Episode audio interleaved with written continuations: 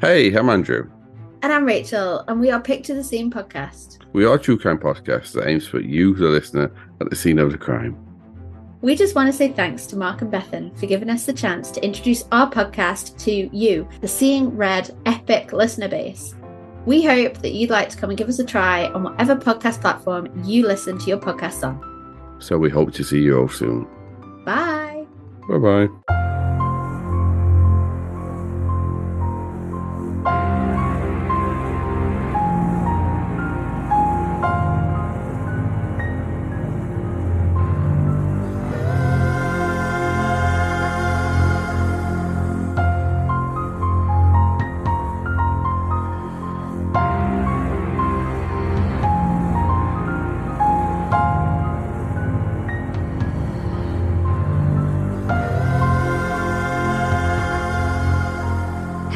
And welcome to Seeing Red, a true crime podcast. I'm Bethan. And I'm Mark. Welcome back, everybody. We're here for another episode. Yes, and before we start, shall we say a huge thank you to our newest Patreon supporters? A huge thank you to Sophie Dove, Rachel Lynn, Pippin Sarah, and Laura Phillips. Thank you very much, guys. Yeah, thank you to all of you. Thank you to our existing supporters on Patreon too. If you would like to join this growing army of Seeing Red listeners, all you need to do is head over to patreon.com slash seeing red podcast. And we've got a number of different tiers that you can sign up to. There's no minimum term, so you can cancel whenever. And you get access to all sorts of amazing benefits. So do check it out. It's patreon.com slash seeing red podcast. So, this week, Mark, we are going to be discussing one of the most feared criminals in history. Her name is Gail Roberts. Have you heard of her?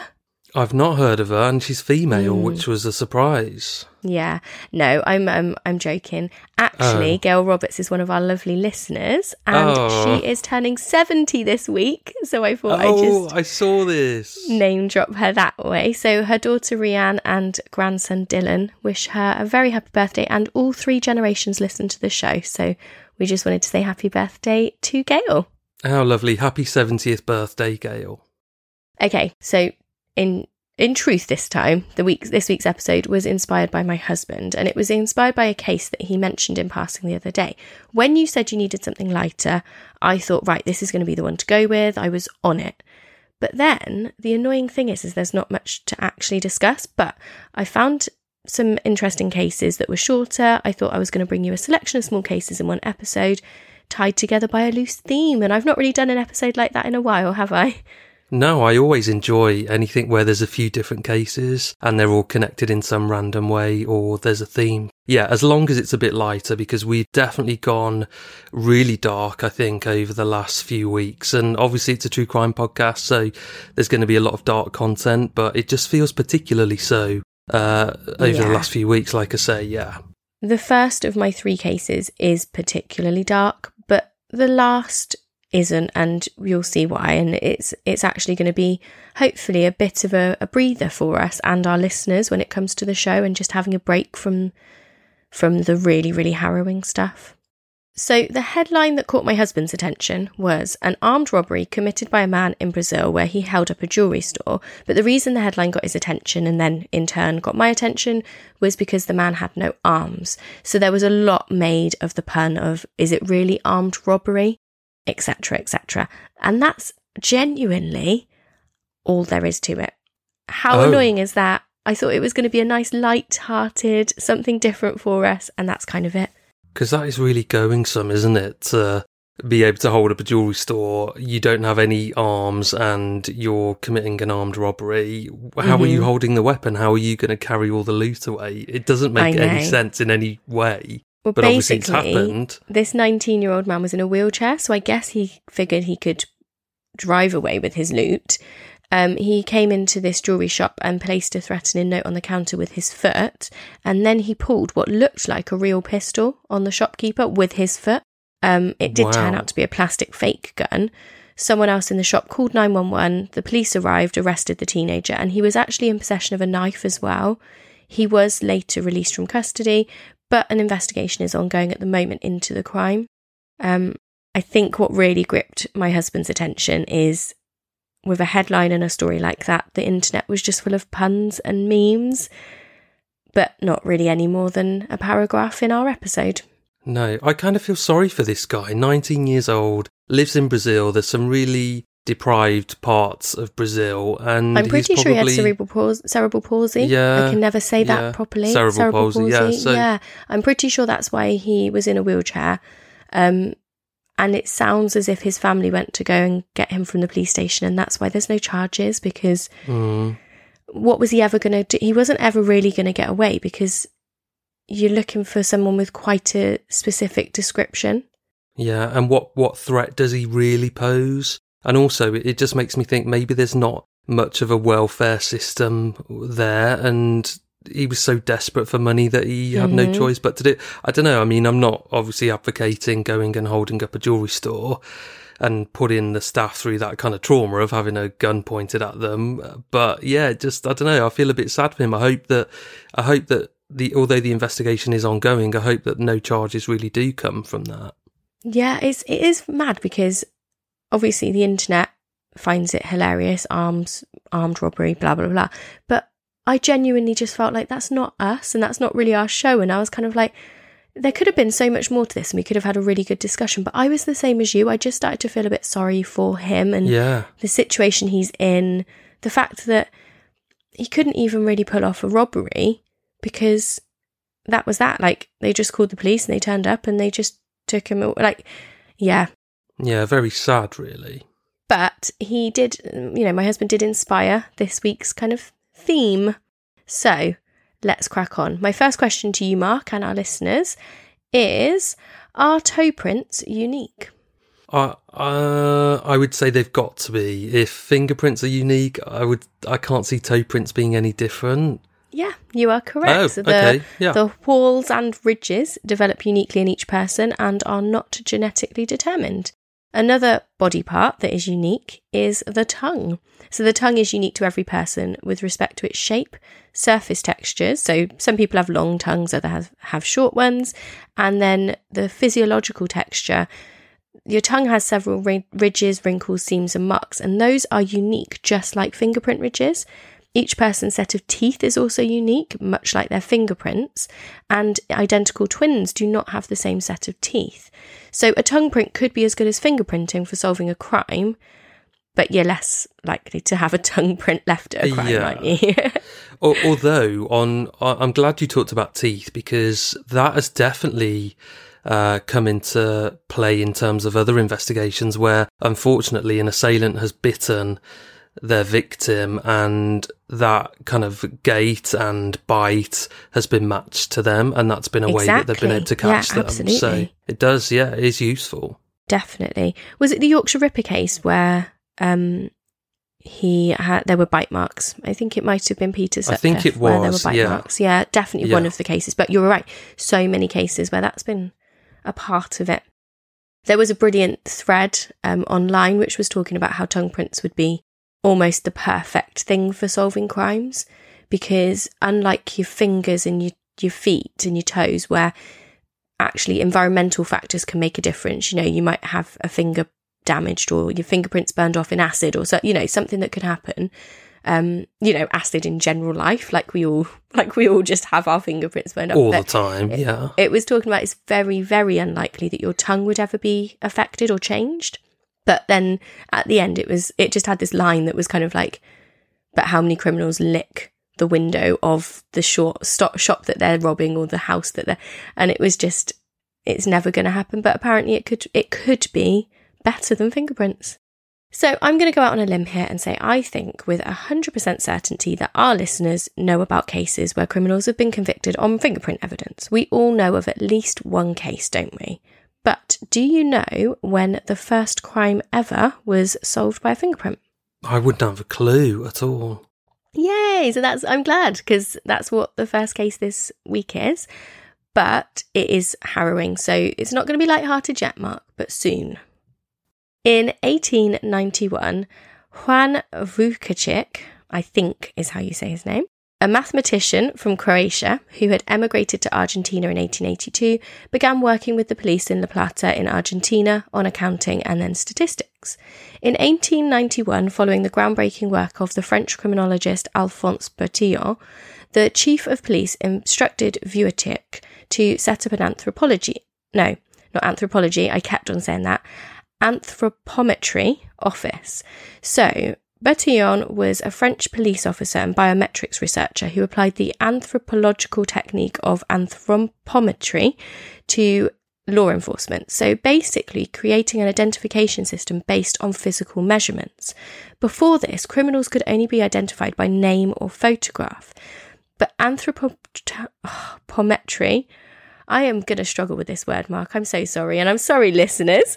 Can you imagine if I was having to read all these words out? I, and I actually yeah. don't have a hangover because I think a lot of our listeners know we generally record our episodes on a Sunday morning quite early, quite often. So um, normally I've got a bit of a sore head. I would I would not cope if that was the case. Uh, Honestly, today, I do it to myself, though, don't I? Yeah, yeah, you love it. Deary me. So Anthropometry was the first scientific system used by police to identify criminals in this manner. So the system consisted of five initial measurements head length, head breadth, length of the middle finger, length of the left foot, and length of the cubit or your forearm. So, having those measurements, you could then check whether or not your criminal is the same criminal now as, as the hmm. one from before. So they they would be that a combination of those would be unique to any one person then. You'd think so, wouldn't you? You'd like to think that they wouldn't have the same, really. And then he was also the inventor of the mugshot. So photography and ph- photographing of criminals began in the 1840s. It was only a few years after the invention of photography that they actually started photographing criminals, which makes sense. You're going to use the new technology to help with law enforcement. But it wasn't until 1888 that Bertillon standardized the process. So, along with those measurements, he kind of combined them with the photo onto a system, and then law enforcement officials could access this information and the images nice and quickly. Although this system was based in scientific measures, it was known to have its flaws, and really, it only worked on men who had reached full physical maturity and had short hair they kind of, you couldn't really use this on women or on children or teenagers. It, it was only really men. And also they had to have short hair because otherwise their big hair could make a difference for the measurement of their head. So a little bit awkward. Couldn't there. these people just measure the head and not factor in the hair? Well, you'd like to think so, but we're looking at a long time ago, aren't we? People, so... people were definitely thick back then, as a general rule, weren't they? Back in the well, sort of eighteen hundreds, they just had they less were than us, thick. didn't they? They couldn't read. They just had they less just, information. Yeah, I mean, they used to throw out their sort of like human waste out the, the window into the streets, and rats were r- running wild, and yeah, it was just you know weird sort of time, wasn't it? Of thick people. Do you think though, as well, like in the future, people will just look at us as well, won't they? and they'll just think, oh God, what were they doing? Why did they do this? Why did they do that? I do, yeah, absolutely, yeah. Because at the time, in, in even in the 1890s, these people probably thought they were, yeah, super clever, and in the context of that time, they would have been, and we we feel the same now. But yeah, in a hundred years' time, I kind of can't imagine what the world will be like, and the technology that will have been invented, and the science and medicine, all of that. So yeah, I suppose people will be talking about us in a hundred years' time and, and calling us thick. Yeah. So, uh, Juan Vucetich set up the office as he was told, but he soon became really interested in this new science of fingerprinting as a means of identification. So he decided to experiment and, using mummies from La Plata Museum and corpses from the local morgue, he developed his own practical classification based on four fingerprint types. His official first trial run was with 23 known offenders whose prints he collected, and this in 1892 is believed to have been the very first working fingerprint database in the world. When local police in Buenos Aires couldn't solve a brutal murder in 1892, they sent for Inspector Eduardo Alvarez from La Plata, who was aware of this revolutionary new system. On the 29th of June 1892, in a city in Buenos Aires, a man called Porciano Caraballo and his neighbour Ramon Velasquez found a horrific scene at Caraballo's house.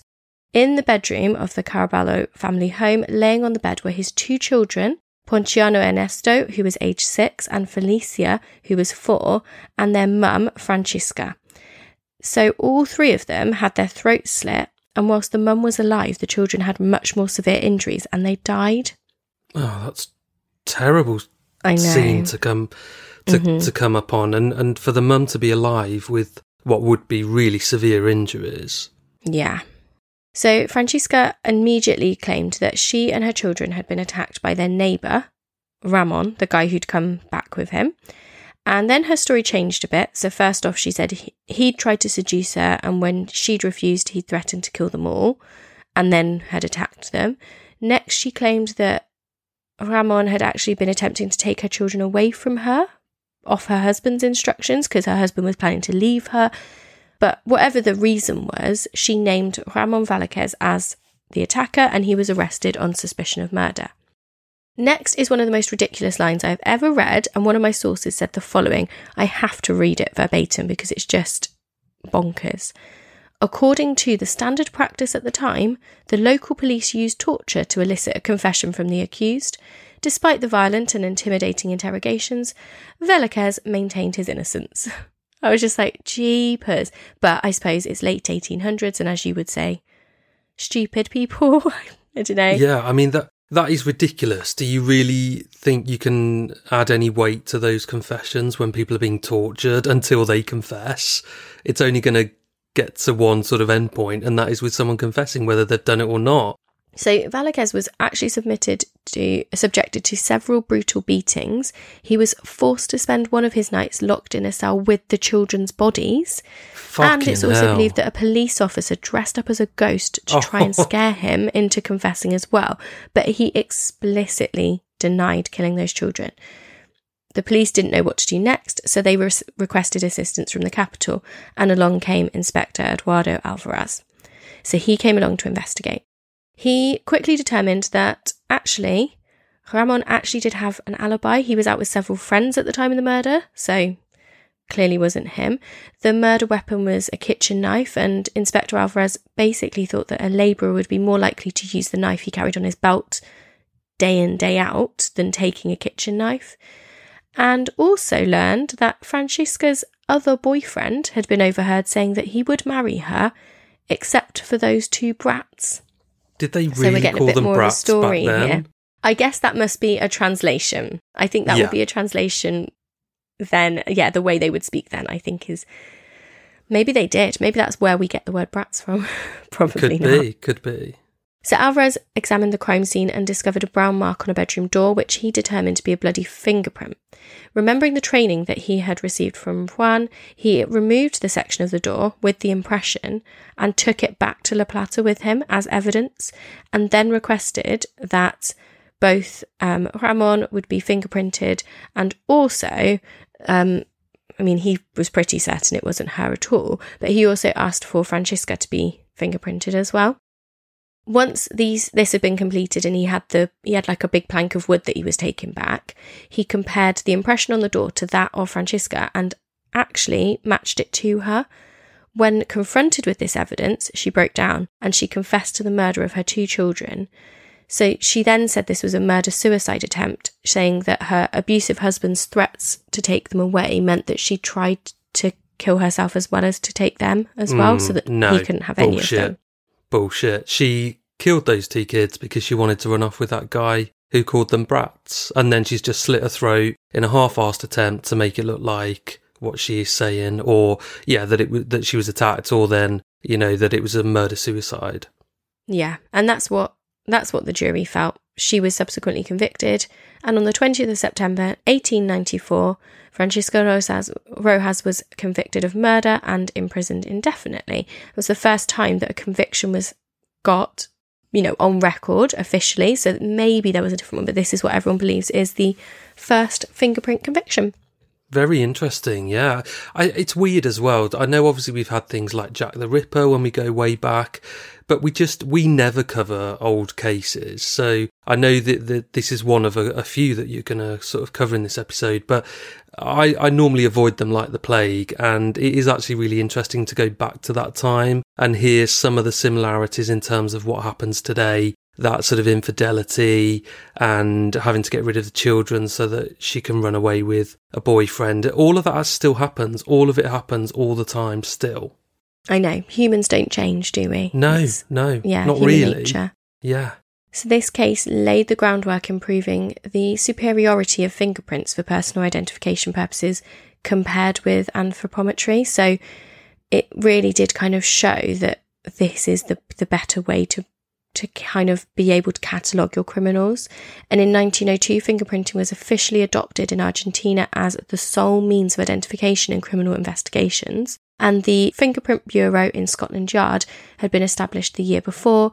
New York followed suit in 1903. So, really quickly, the world kind of all became interested in this one field of fingerprinting. And and again, in that regard, nothing's changed. Fingerprints are the same, so you take them and you compare them. I suppose the only difference now is that we've got more sophisticated databases and technology to scan them and, and compare them. But yeah, that science behind it is exactly the same, and of course it would be and always will be. So yeah, the yeah, way we really take interesting the to hear the origin. is, is different, but well, Yeah. you know, you're unlikely to have someone remove the entire door frame. You're likely to take photographs and the the latent sort of the, the plastic where you put the powder in. yeah. you can tell I paid a lot of attention when I did that um, CSI course. I online. remember that, That was so much fun though. But yeah, it's it's the same ba- basically. Love it. So let's take a break now to hear from this week's show sponsor. I did ask you earlier, Mark, about toes and toe prints, and I'm going to be heading back to feet for a bit of true crime again. There is a Scottish police officer many of our listeners will know the name of, James Bruce Hendry. He's gone down in history as a great officer. He's really well regarded for his career. He began his time in the police as a constable in the 1920s and he served in Lanarkshire Constabulary for more than three decades, during which he climbed the ranks to superintendent in charge of CID.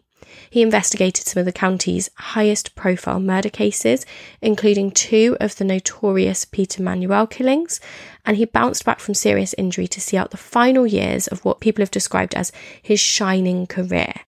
James Bruce Hendry made history in June 1952 following a break in at a bakery in Bellshill where he found a toe print in flour. He found the suspect, William Gourlay, and this toe print was admitted in evidence for the first time ever. The jury accepted the evidence, and actually it was the only evidence that this guy was the was the burglar. The jury accepted the evidence and a guilty verdict was returned in just 15 minutes. Why why was this guy in a bakery with no footwear on, no socks on? That's what I want to know. I know. guess to sneak around because you don't want to make loud foot feet. Yeah, like you don't want I someone to hear you. Maybe maybe. footsteps. That's the word I was trying to think Loud of. Like yeah. footsteps. yeah. Yeah, maybe. yeah. I guess. I guess that's why. And you could, perhaps wouldn't have realised a bit like before fingerprints. You wouldn't have realised that you should wear gloves at a crime scene. Before DNA, you didn't realise you shouldn't spit on something. I don't know. Um, Yeah. I didn't want to say what the other one that we always have to talk about. Um, so maybe he just didn't really think about that. On that other one, we are going to be talking about that in Crime Wave later. We will be. So We I'm afraid be. we are going. We're going to have to say the word semen, aren't we? I'm afraid um, so. Many times. because yeah. recently, yeah, that doctor has been sentenced. he's been convicted and sentenced now. He's yeah, been convicted and he, and sentenced. just for anybody that isn't familiar with, uh, just oh, very tell briefly, them this, he was. tell them this story, I'm- Mark. I'm it's so just- I'm not gonna I'll go into plug my detail. ears. No, I, I won't go into any detail. Basically, a GP from Taunton has been convicted of depositing his own semen into a cup of coffee that he made for a female who then drank it. So and it's it's a, a huge violation. It's a disgusting thing to Yeah. do. And we'll we'll talk more about it on Crime Wave for uh, for those that follow us on Patreon and support us on Patreon. Uh, you'll hear that. You'll have possibly heard it by the time this episode comes out. But yeah, a vile case. Mm. And that was not just the only James Bruce Hendry's case involving a footprint evidence as well. Just six months later, in December 1952, James Walker Adams was convicted of a housebreaking at a warehouse in Glasgow, and the evidence of a footprint through a hole in his gross holy sock proved crucial, and he was convicted. So he'd taken his shoes off, but not his socks, and um, his footprint that had come through the hole of his sock on the bottom of his sock then got him convicted as well. And I'm picturing vile, mangled, cheesy, blackened feet with Lovely. grotesque, overgrown I wasn't- toenails. Until you said that. Despite the forensic importance of finger and toe prints, scientists haven't quite figured out how they form. So apparently, your ridge patterns are set five months before you're born, and environmental factors influence the formation. Identical twins, as well as conjoined twins, have distinct sets of fingerprints and toe prints.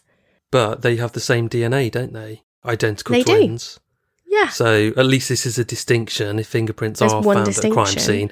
Yeah, otherwise it's very difficult. Because do you remember that case with the twins and the one guy had murdered um murdered didn't they the blame ex-girlfriend when he got out of prison and he tried to blame his his twin. Yeah. yeah. And they knew that they'd both been there, but his fingerprints were found on a beer bottle. Mm. Do you know what? Weirdly, and uh, sorry for uh, sidetrack again, but we've covered we cover twins quite a lot in in our show, don't we? In true crime, they do feature, and we've had a few different cases where we featured twins, like the madness of twins, that crazy one where those two women were running around on the motorway. But yeah, we do Mhm. kind of revisit the concept of twins quite often. We do. Do you think all twins are evil?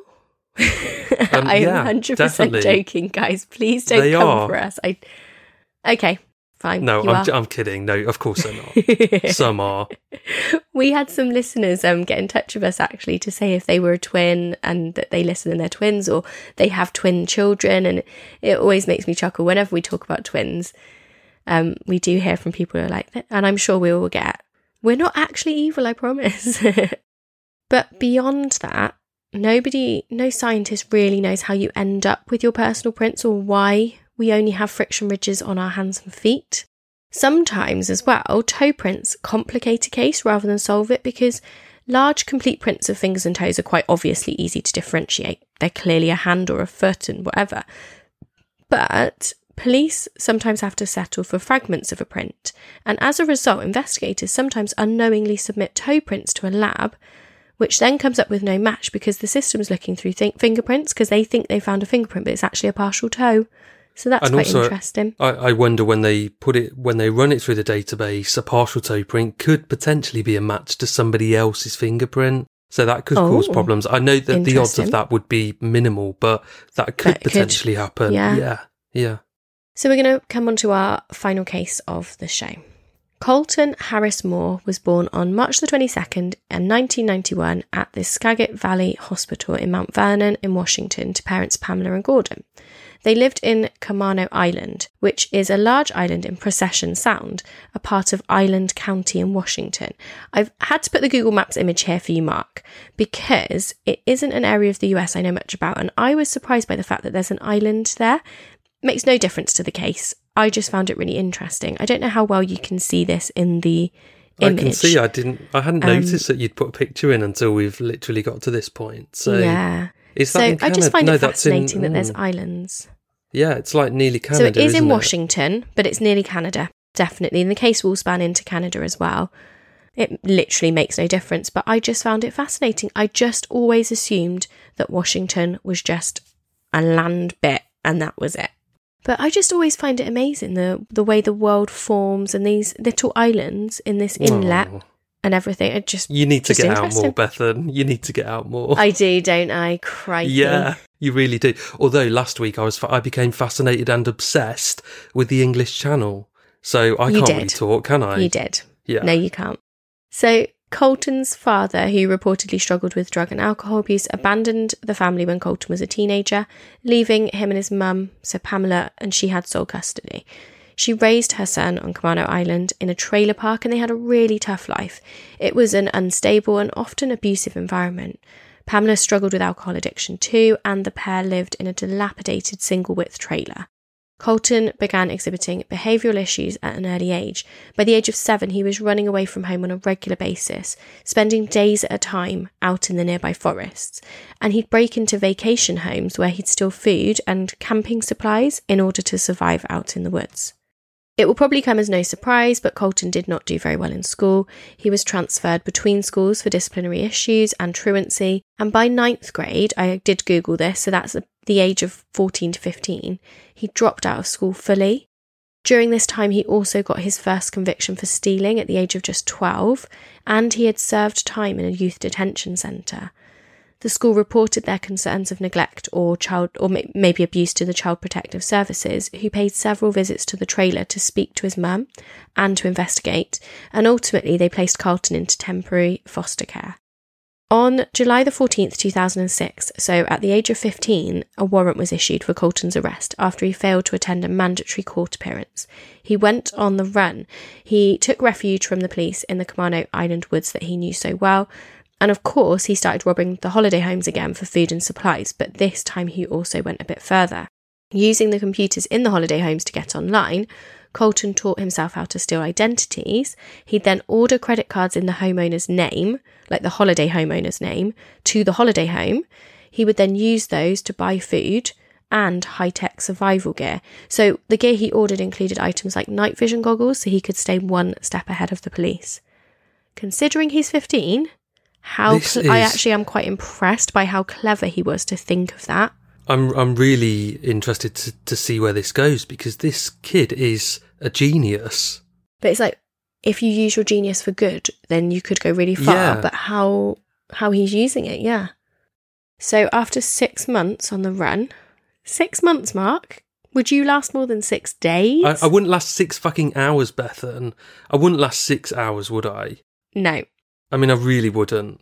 After, I was going to put six hours in my script when I was writing it. I was like, would you last more than six hours? And I was like, I'll go with days. I'll give you the benefit of the No. doubt. But then you said it yourself. Yeah, this is someone that uh, you know has attempted to go camping before and has had to come home within about twelve hours. So no, it's not going to happen. That's embarrassing. So yeah, after six months on the run on Camino Island, Colton was captured and arrested. He'd been in the in the kind of the woods on the island. It was the 9th of February 2007 and the teenager was now facing 23 criminal charges, mostly due to the burglaries and the identity thefts. After pleading guilty to three crimes, Colton was able to make a deal with the prosecution. He ended up being sentenced to a three year sentence at a high security juvenile detention facility called Green Hill School. Now, at Green Hill, unlike normal school, Colton was on his best behaviour. His conduct was described by staff as exemplary, but this was all part of his plan. Within a year, he was transferred to a minimum security halfway house, and just two months after his arrival, he made a run for it. He stole a car and he headed straight back to his old stomping ground. This time, a felony warrant was arre- issued for his arrest, and the police launched a campaign for Colton's capture. The local community became gripped by the story of this mysterious teenage outlaw who kept avoiding the police, often by mere minutes. The media had a field day reporting on the escapades, especially when a car chase resulted in Colton fleeing the car into the forest. And it was genuinely the police arrived minutes later. He fled into the forest. They didn't find him, but he had left behind a stash of credit cards and stolen mobile phones in the car. Also in the car at this point was a digital camera, and I thought that is so 2007 because I always went around with my digital camera. Bulging out of your pocket. Oh my god, every time. And then you'd have to like put them onto your computer to look at them the next day. Brilliant. On the digital camera were loads of photos of Colton during his time on the run, and there was one photo that went viral. It showed him led in the woods looking up at the sky slash the camera, and actually a fan base began online and in the media.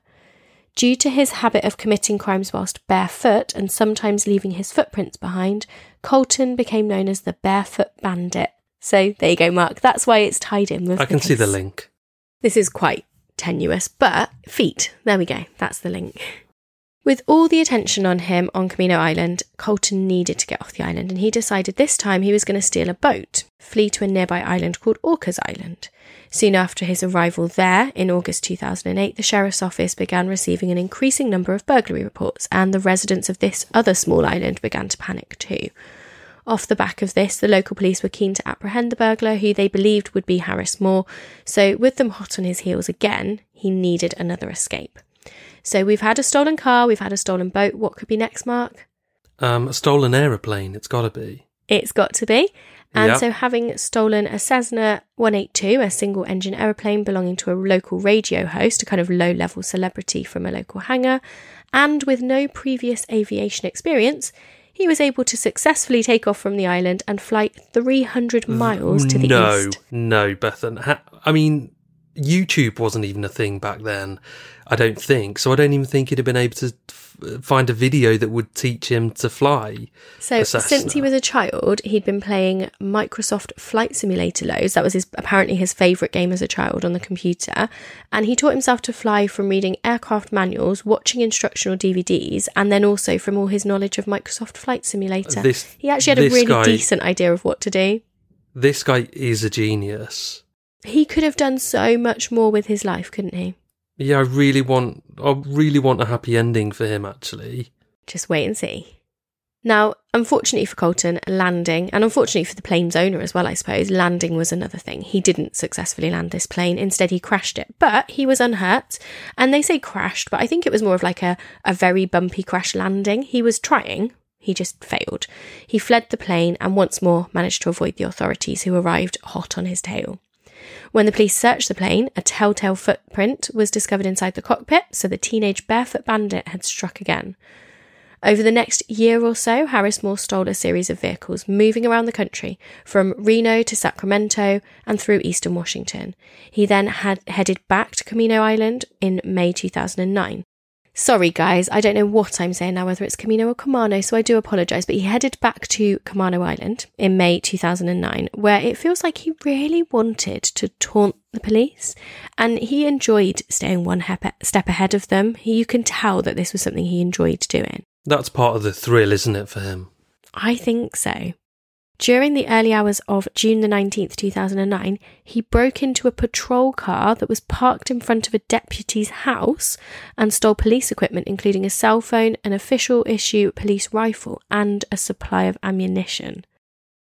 He's just brazen. and that's that's that's really escalated and starting to get worrying now because I suppose he was buying sort of supplies and stuff on online, but now he's armed himself properly. Yeah, and the fact that he's armed is is actually quite scary now because you just you know that that's an escalation. Whereas I I do feel like with him it was more just look what I can do. Mm. However, it is that's worrying. Of course, the authorities needed to find the now 18-year-old who was running rings around them. It's like a he's like a movie and his his story did get made into a film actually eventually. But Harris Moore had honed his skills, becoming more careful and more meticulous in all of his activities. Continuing to island hop with the police not knowing where he'd go next, Harris Moore stole two more planes, another boat, and numerous cars. The third plane he stole ran out of fuel, forcing a crash landing. By this point, the media just had a field day with the story. His mum was asked for a comment, and she actually told reporters, I'm proud of him. I was going to send him to flight school, but I guess I don't have to. Well, Oh, Pamela. well, yeah. I mean, Pamela's obviously, you know, swigging on the gin or whatever, but yeah, I kind of get where she's coming from. I would kind of be proud of him in a weird sort of roundabout way, even I- though he's done done I wrong. I would be too. Like, I don't know if, if I'd necessarily say that to the press, but actually I probably would because you know what we're like. We often put our foot in it, don't we? But he's obviously what he's doing is naughty and criminal, but fair play to him. He's he's being clever about it. He's having to use a lot of skills. Yeah, we'll give him that. By October 2009, he was the key suspect in over 100 vehicle thefts throughout Washington, Washington, Idaho, and Canada, most of which were cars, but then there were the planes, and there were also some speedboats and the boats as well. In February 2010, in an even more brazen heist, didn't think it was possible, but basically, Harris Moore stole a plane. He landed on Orcas Island, robbed a local store called Homegrown Grocery of around $1,000 in cash, and then he had the time to use chalk to draw a trail of cartoonish looking feet that snaked up and down the aisles of the store, ending with the taunting message of See ya. Uh, I mean, yeah, I, he's such an anti-hero. I, I really don't want to condone what he's doing, but that's hilarious. It is hilarious. And but this is the problem, isn't it? You give a criminal a fun nickname, the media give these criminals fun nicknames, and then they can do funny things like that. Yeah, he's going to play up to it. So the FBI, the Federal Bureau of Investigation, and also the Department of Homeland Security, the DHS, soon joined the hunt along with the Coast Guard, the existing people who were chasing him, the sheriff's departments, the police, etc. After he stole another plane and another boat, the FBI placed a $10,000 reward for information leading to his arrest. They were on him, all of these different agencies. But what I will say with Harris Moore is that he wasn't just stealing. In May 2010, a handwritten note and a $100 in cash was found at a vet centre. And on the note, Harris Moore had written, I drove by, had some extra cash. Please use this money for the care of the animals. From Colton Harris Moore, aka the Barefoot Bandit. So he tried to do oh, something nice with some of the yeah, stuff he stole. I love that. I can't help but really like this guy when I when I was researching the case. I genuinely can't help it. And you know what? I think it I think it's not going to be much of a spoiler to just kind of say, guys, he didn't kill anybody. So I don't think it you know, what he's doing is wrong. But we can just we can be happy with the fact that he's not a murderer and likes animals. Oh, that was something I was meant to mention at the top of the show, Mark. Um Emiliano Sala's dog. You know, we mentioned he had a dog. Yeah. Let me just find the note. Somebody let I us saw know. this. His sister. I know that his sister. His sister adopted the was dog. his sister? There we go. Yeah. I couldn't remember who it was. Yes, his dog was adopted by his sister. Um, so thank you very much to Esteke44 on Instagram for letting us know a couple of really nice facts um, to kind of bring it a bit of a lighter note. So thank you for that. But yeah, I thought I'd mention that in the episode. Yeah, love it. And um, also, also, I think they they did mention. I think I saw it briefly uh, around Emiliano's legacy and uh, how he's still, you know, at FC Nantes, how he's remembered, and it was lovely to hear that. So, thank you for getting in touch. A couple of people mentioned that, didn't they? How Yeah. lovely that is that there's still chants sung for his memory and stuff. Yeah, So by June of that year, Harris Moore had made plans to get to Cuba due to its lack of extradition treaties with the US government, and he used his piloting experience to make it as far as the Bahamas. But once again, he had to crash land, and after this, he found his way to a nearby fishing village and he survived for several days by stealing food from nearby stores and restaurants. But his time on the run was coming to an end. Thanks to a series of tips from local residents, the police managed to track Harris Moore down, and on the 11th of July, they caught him in a stolen boat. He got the boat stuck on a sandbar and they shot the engine out. So Harris Moore was caught. He did put a gun to his head and threatened to pull the trigger, but the police talked him out of this and he was arrested and he, he did go with them. He was extradited from Nassau in the Bahamas to Miami, and then he was transferred to the Federal Detention Center in one near to Seattle, where he was held for the next two years. Ultimately, he was sentenced to seven years of state prison time, an additional six years by the Island County Court, and six years in prison by the Federal District Court. But his county, state, and federal prison times were consolidated, so he had a six year sentence and he was transferred to the Stafford Creek Correction Centre in nearby Aberdeen. He apparently told the court that he was genuinely, genuinely remorseful for his crimes and that when he got out of prison, he planned to work and become an aeronautical engineer. And soon after reporting to prison, he sold the rights to his life and to his life story to 20th Century Fox for $1.4 million, and all of that went towards the restitution per the terms of his sentencing. Oh, so there, I mean, there is a happy ending, and he's at six years. He hopefully will have learnt his lesson, um, because that's still a I decent genuinely sentence. think he did. Yeah. Yeah. He's now um he's now out. He's lived a very low key life since and actually Mm. nobody knows where he is. Um I don't think he's really had a social media presence or anything for a good sort of 10 years from what I can see. At one point he tried to raise money from a GoFundMe page to get his pilot's license and he put a load of stuff on social media saying I should do it properly now, shouldn't I? the courts then took all of that money and put it towards his restitution and he didn't raise enough anyway but um they kind of went you can't do that please don't No. do that um so there's there's been a few kind of moments it's still in his youth after his prison sentence that he did serve and he did kind of come back and go onto social media but actually in recent years there's no social media presence and it appears that he's just gone to live a normal life and i i kind of hope he has used those brains to go and be an aeronautical engineer or or something really cool He was brainy. probably, yeah, he was probably just far too intelligent for his age, and that's why he couldn't really get on at school. And it yeah just bored kind of, school yeah, living bored, in and a it really really difficult manifested in a upbringing Yeah, exactly. It manifested in all these weird and quite wonderful ways, to be fair. And now, if he's getting, I genuinely think if my children could go and live in the woods for six months, whilst obviously I don't want them to do that and I would miss them and I wouldn't want them to go off for six months. But if no I knew that my children children could go and survive for six months, I would be proud though. I'd be like, well done, you can do that.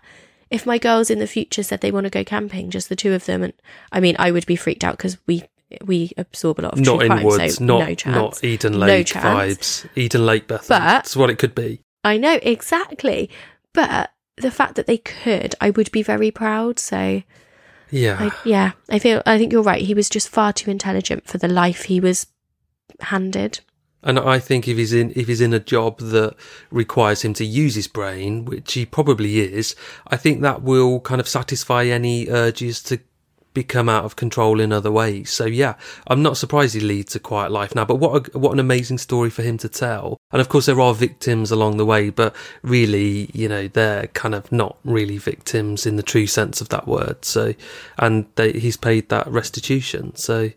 Yeah, what an amazing, well, amazing guy actually. Interesting. Really interesting, and um, yeah, hopefully you found that a little bit of a lighter one, and it it's kind of helped you to decompress from some of the other stuff we've been talking about, just to actually almost cheer on someone a little bit that's that's doing the criminal acts. Yeah, definitely needed. Um, don't forget, you can follow us on all the social media. So we're now on what's that thing called Threads? We're on Threads, uh, and loads of you are following us on there. So thank you uh, for everybody finding us on Threads. Um, we're also on Instagram and Facebook. You can find us there. And as we said earlier in in the episode, if you want to support us on Patreon, all you need to do is head over to patreon.com/slash Seeing Red Podcast. Thank you so much for joining us, guys, and we'll be back next week with another episode. We'll see you then. Bye.